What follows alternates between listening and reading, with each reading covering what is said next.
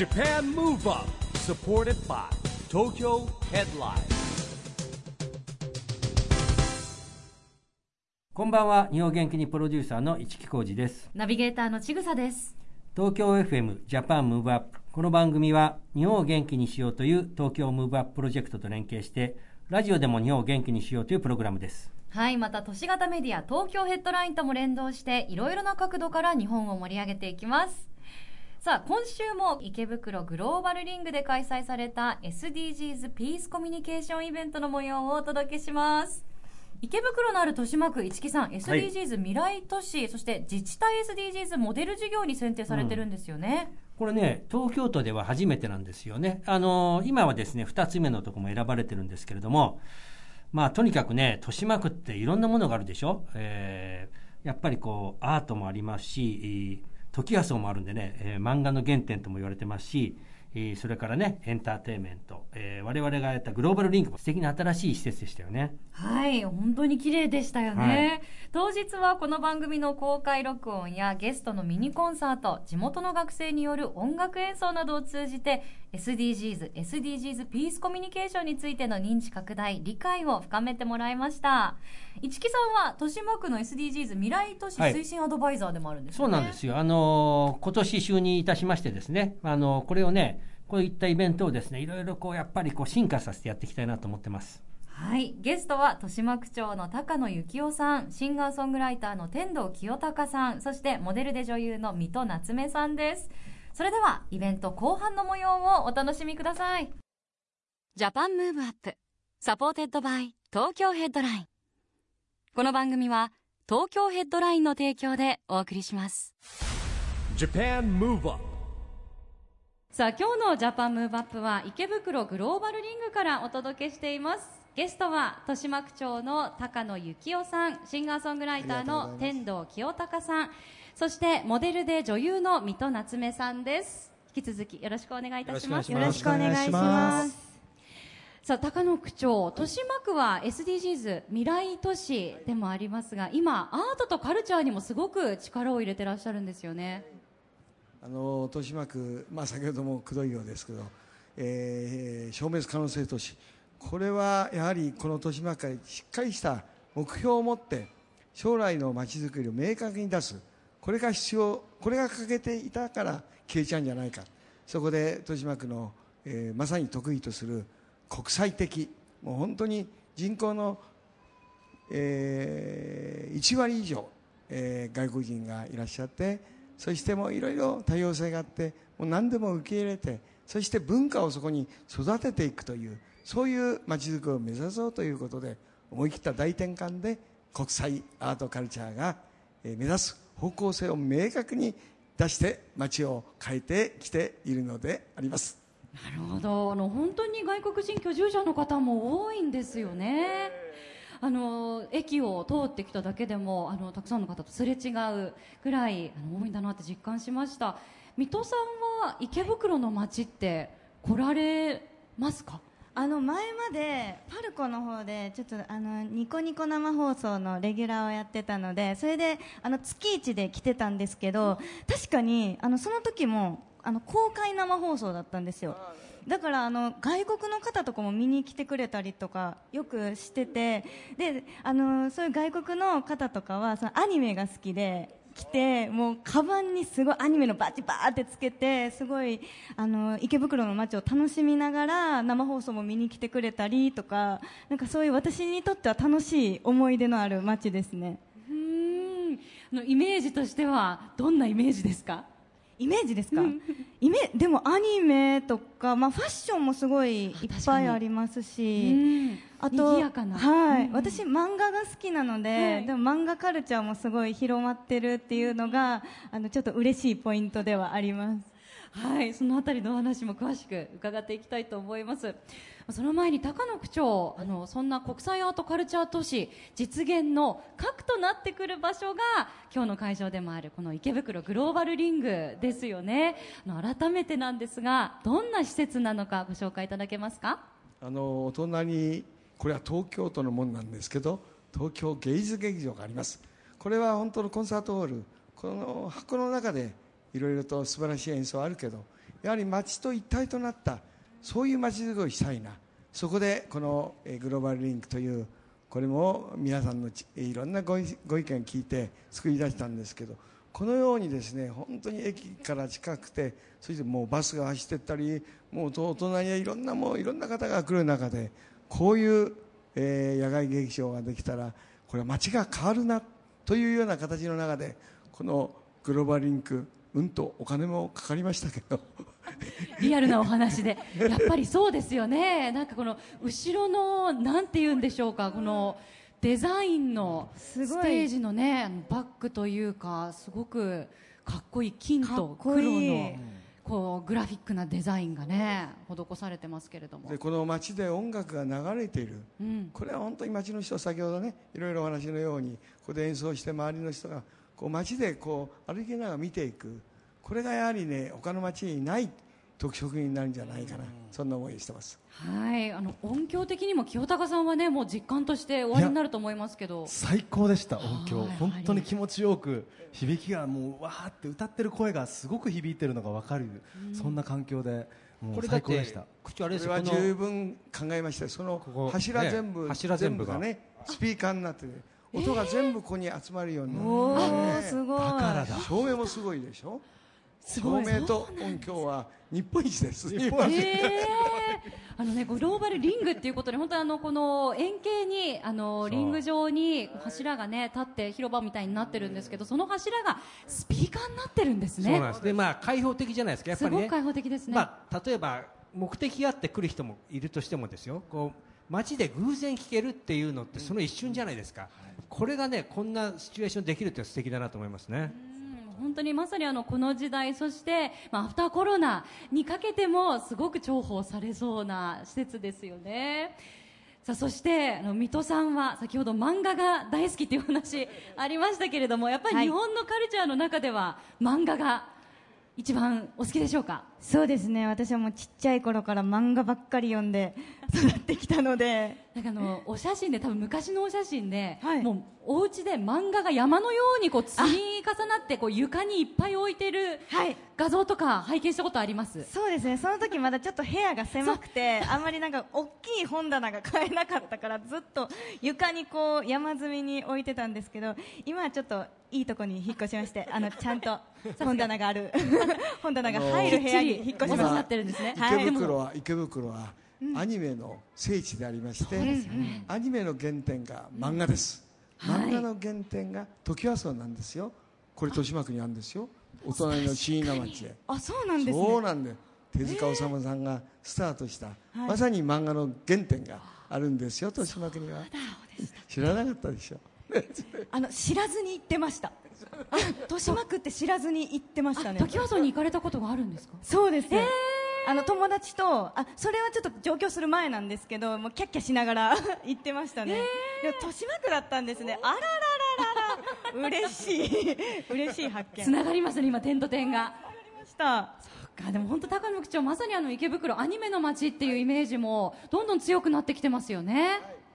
私はぜひですね、サブカルチャーのアニメ大好きでありますし、こう街全体がそういう街になればということで、まず一番考えたのは治安を良くする、もう皆さんが安心して来られる街にすること、これを第一にして、そのアニメがですねどんどんこう街に馴染んできている。おそらく今アニメの街としては池袋がトップクラスじゃないかなと思うぐらい、自慢していけないんですけど、そんな感じもする。本当にいろんなことが多様性がある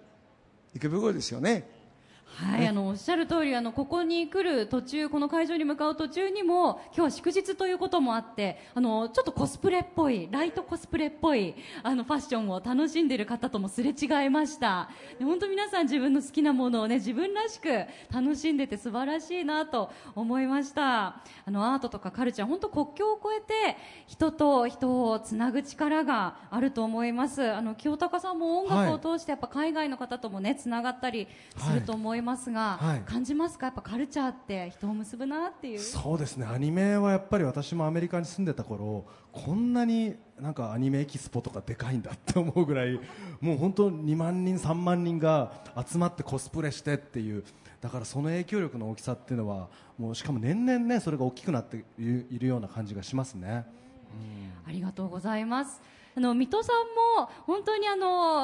インスタで SNS でもものすごく人気でいらっしゃいますし、それこそ世界中の方からいろんなコメントが届くと思いますし、はい、ファッションもそうですし、音楽もやられてますし、絵本を書かれたりとかもアートもお好きですし、お洋服もやられてますし、本当こうカルチャー全般を網羅してらっしゃるじゃないですかそういった意味でこう国境とか、はい、いろんな個性の人たちをつなぐなっていう実感ってありますか？つなぐなっていう実感、自分自身ではそこまでないんですけど、でもやっぱりSNS の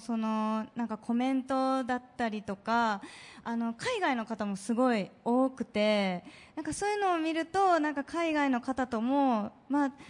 ちょっとですけどこうやってつながっていけるのかなっていう、今言われてちょっと実感しましたあ、そうだと思って。はい、いやもうまさにつながってるってそういうことだと思います。そうですね、はい、発信することでどんどんね、知らなかった人と手と手を取れるような、そういう力がアートとかカルチャーには市木さんありますよね。いやそうですよね。で子どもたちと一緒にアートやってるじゃないですか。こういうのもやっぱり子ども未来国連にもね、音楽とアートっていうのテーマですから取り入れていけたらいいなと思ってます今。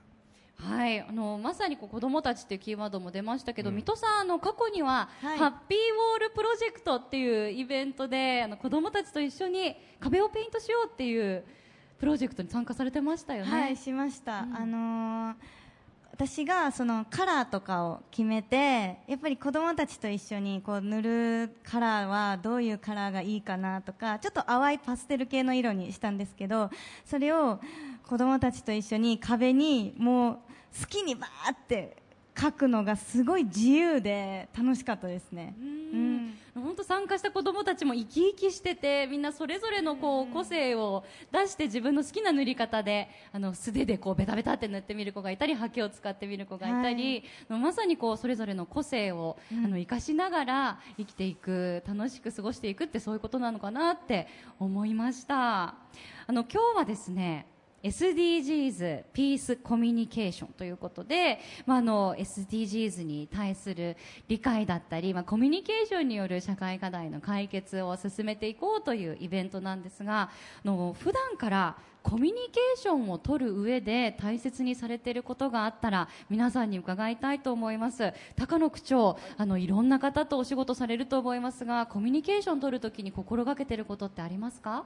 いやもう本当に大勢の方と毎日毎日お会いをさせていただき、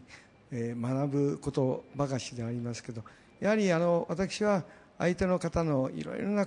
お話等々をしっかり聞いて、そしてやはり自分の主張もしながら常にコミュニケーションを取るということが、やはり一番私は人間同士の、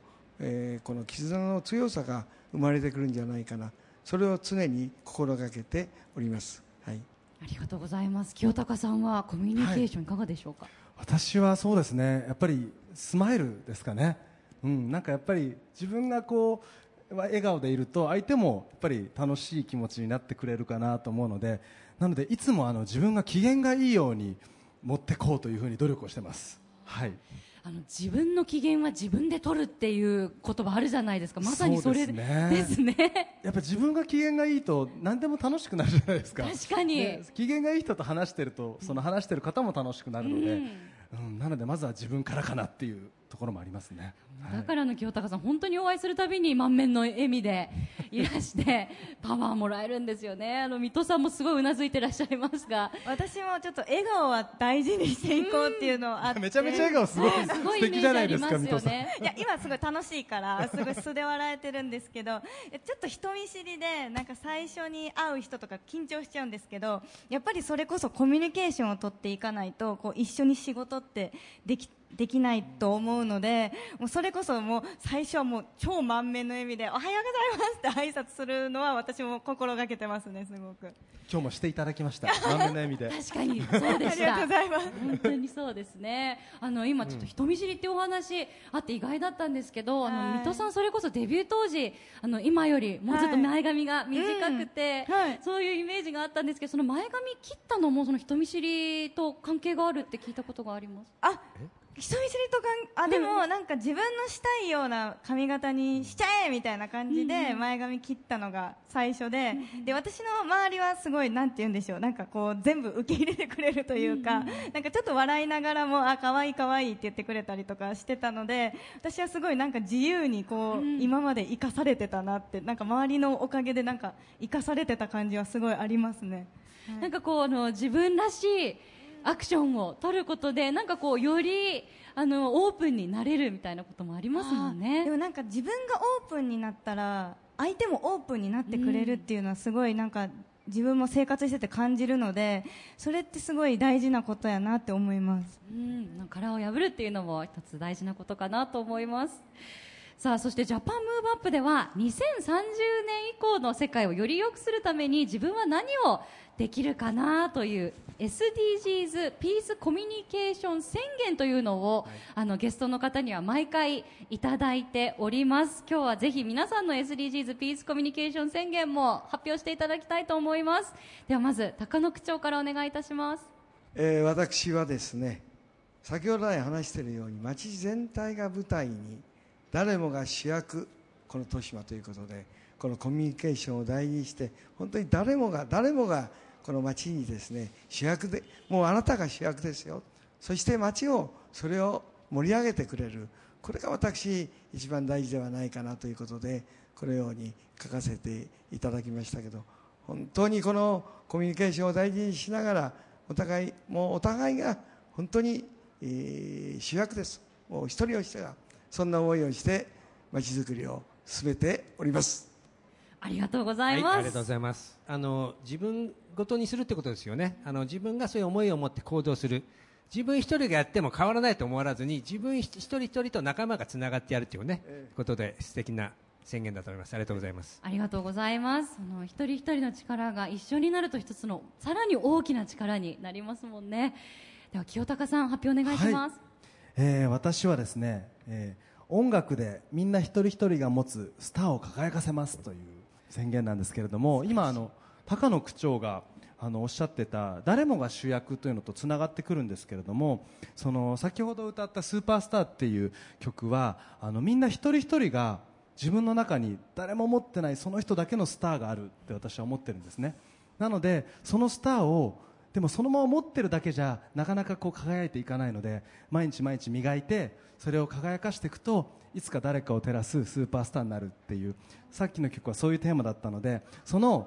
スターを輝かすお手伝いをしたいなと思って、私ができるのはやっぱり音楽を作って歌うっていうことなので、それで皆さんのスターを輝かすお手伝いをしたいなということで、これを書かせていただきました。ありがとうございます。まさにそのスーパースターの歌詞、水戸さんも刺さったってパフォーマンスの後でおっしゃってましたね。めっちゃ刺さってました。ありがとうございます。今も刺さってます。ずっとジーンと残るっていう、はいはい、すごい力を秘めた楽曲だったと思います。じゃあ水戸さんの発表もお願いいたします。はい、私はいろんな発信をしてみんなを笑顔にする。はいはい、素晴らしい。本当まさに今積極的に発信もされてますし、はい、世界中からもね、コメントも届いてますよね。そうですね。さっきもおっしゃってたんですけど、本当私いろんなことに挑戦をしていて、なんかその姿を私がやってることを見て、なんかファンの人たちも私もいろんなこと挑戦してみようとか、あれやってみようこれやってみようって思えるなんかきっかけになればいいなと思って、このいろんな発信をしてファンの方だったり、この皆さんを笑顔にできたらいいなと思います。ありがとうございます。なんか私だけなんか子供の発表会みたいな。とんでもない。大丈夫です。いやいや、もう世代を超えての発言全然いいんですよ。すいません。これはね、本当にさっき言った子供未来子供たちもね、やっておりますしね。世代を超えてだから全然いいんです。もうありがとうございます。はい、すいません。しかも本当こうおっしゃってる通り、すごくこう幅広く活躍されていて、最近は特に女優のお仕事も、はい、すごく精力的にされてますよね。そうですね。なんかこう役をやってその人間を知ることによって、なんかそれこそなんか人間力を高めたりだったりとか、相手の気持ちを考えるっていうことにもなんかつながっていくなと思って、その女優さんのお仕事もこれから勉強しながら頑張っていきたいなと思ってます。はい、なんと11月には映画も公開されるということで、そうでした、すいません、はい、間もなくですね、はい、ありがとうございます。東雲色の週末っていう、映画になっていて、主演が、元乃木坂46の、桜井玲香ちゃんなんですけども、あと岡崎紗絵ちゃんと3人で廃校になった女子校、母校に行ってタイムカプセルを探しに行くっていう、ちょっとドキドキするような、はい、物語になってます。廃校に行った、なんか噂によると制服姿が見られるとか、はい、見られないとか見られます。おもうコスプレで池袋 のハロウィンに来ちゃえばいいんじゃないですか、ね、ますかねでも高校生 の, 制服ってことですよね。はい、そうです。高校生の制服を着て、はい、高校生の時の役を演じるという、あ、今の年齢というか20代の女の子が高校の制服を着るっていうなんですね。いや、はい、でも全然水戸さんだったら現役のね、当時、例えば当時のこうフラッシュバックの時のね、役とかでもいける、ま、いけますかね。全然いけると思いますけど区長も優しく微笑んでくださってる優しい笑顔を包み込む優しい笑顔ねえ、だってほら池袋でも見れるっていう、池袋にも映画館結構いっぱいあるんですよね、結構ね、あります、はい、そうなんですよ。もちろん東雲色の週末、池袋でも上映されます。ロードショー11月5日からということなんですが、池袋では池袋シネマロサで上映されますので、楽しみにしていただきたいと思います。ありがとうございます、ね、ぜひ見てください。はい、制服も注目ですけれども、それ以外のパートももちろんすごく楽しみに見させていただきます。ありがとうございます。いや、楽しい時間はあっという間で、ジャパンムーブアップ収録はそろそろお時間となってしまいました。最後にお一方ずつメッセージを頂戴できればと思います。高野区長からお願いいたします。先ほど来楽しいトークセッションをやらせていただいて、何かこの池袋はこれからもっともっと変わっていくのは、今池袋豊島区はです、映画の街、音楽の街、アニメの街、ね、もうあらゆるものがこの池袋で集約されてですね、本当に元気が出て、そしてまさに平和と未来を作り上げる、そういう街をぜひ作っていただきたい。特に市木さんにはいろいろとお世話になりますけど、はい、どうぞよろしくお願いします、はい、頑張りますありがとうございます。清高さん、お願いします。はい、そうですね、もうやはり私は音楽で、みんながもっと自分らしく生きやすい、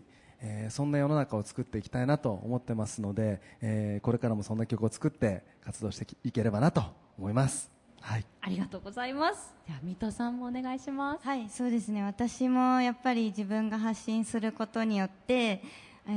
その見てる方たち自身が自分も好きなものを発信したりとか、好きなものを好きでいていいんだと思う、なんか自信につながるきっかけをこれからも活動できたらいいなと思います。今日はありがとうございました。はい、ありがとうございますありがとうございます。こちらこそありがとうございます。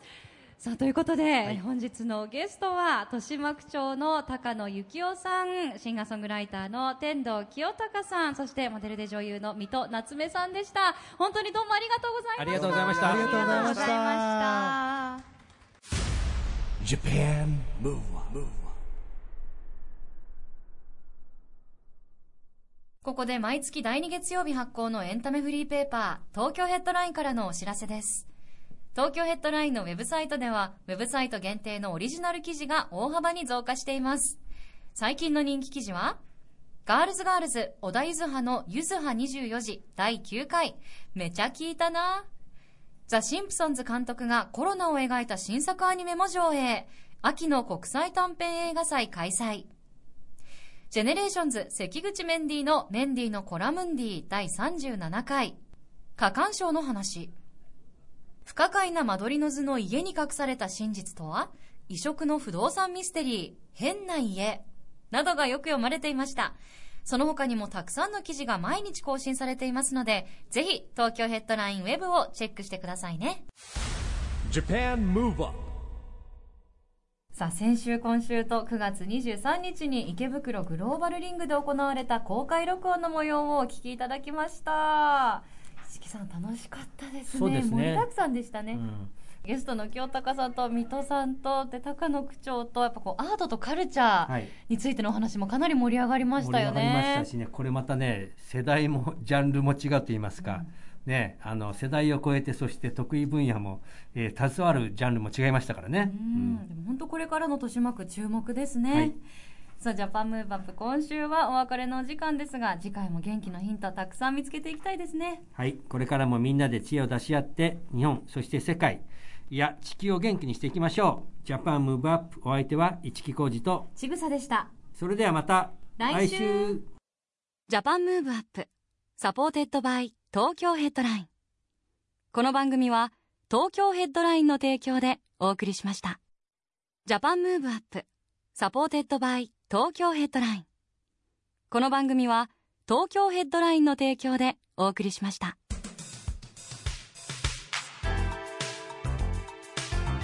Japan Move Up.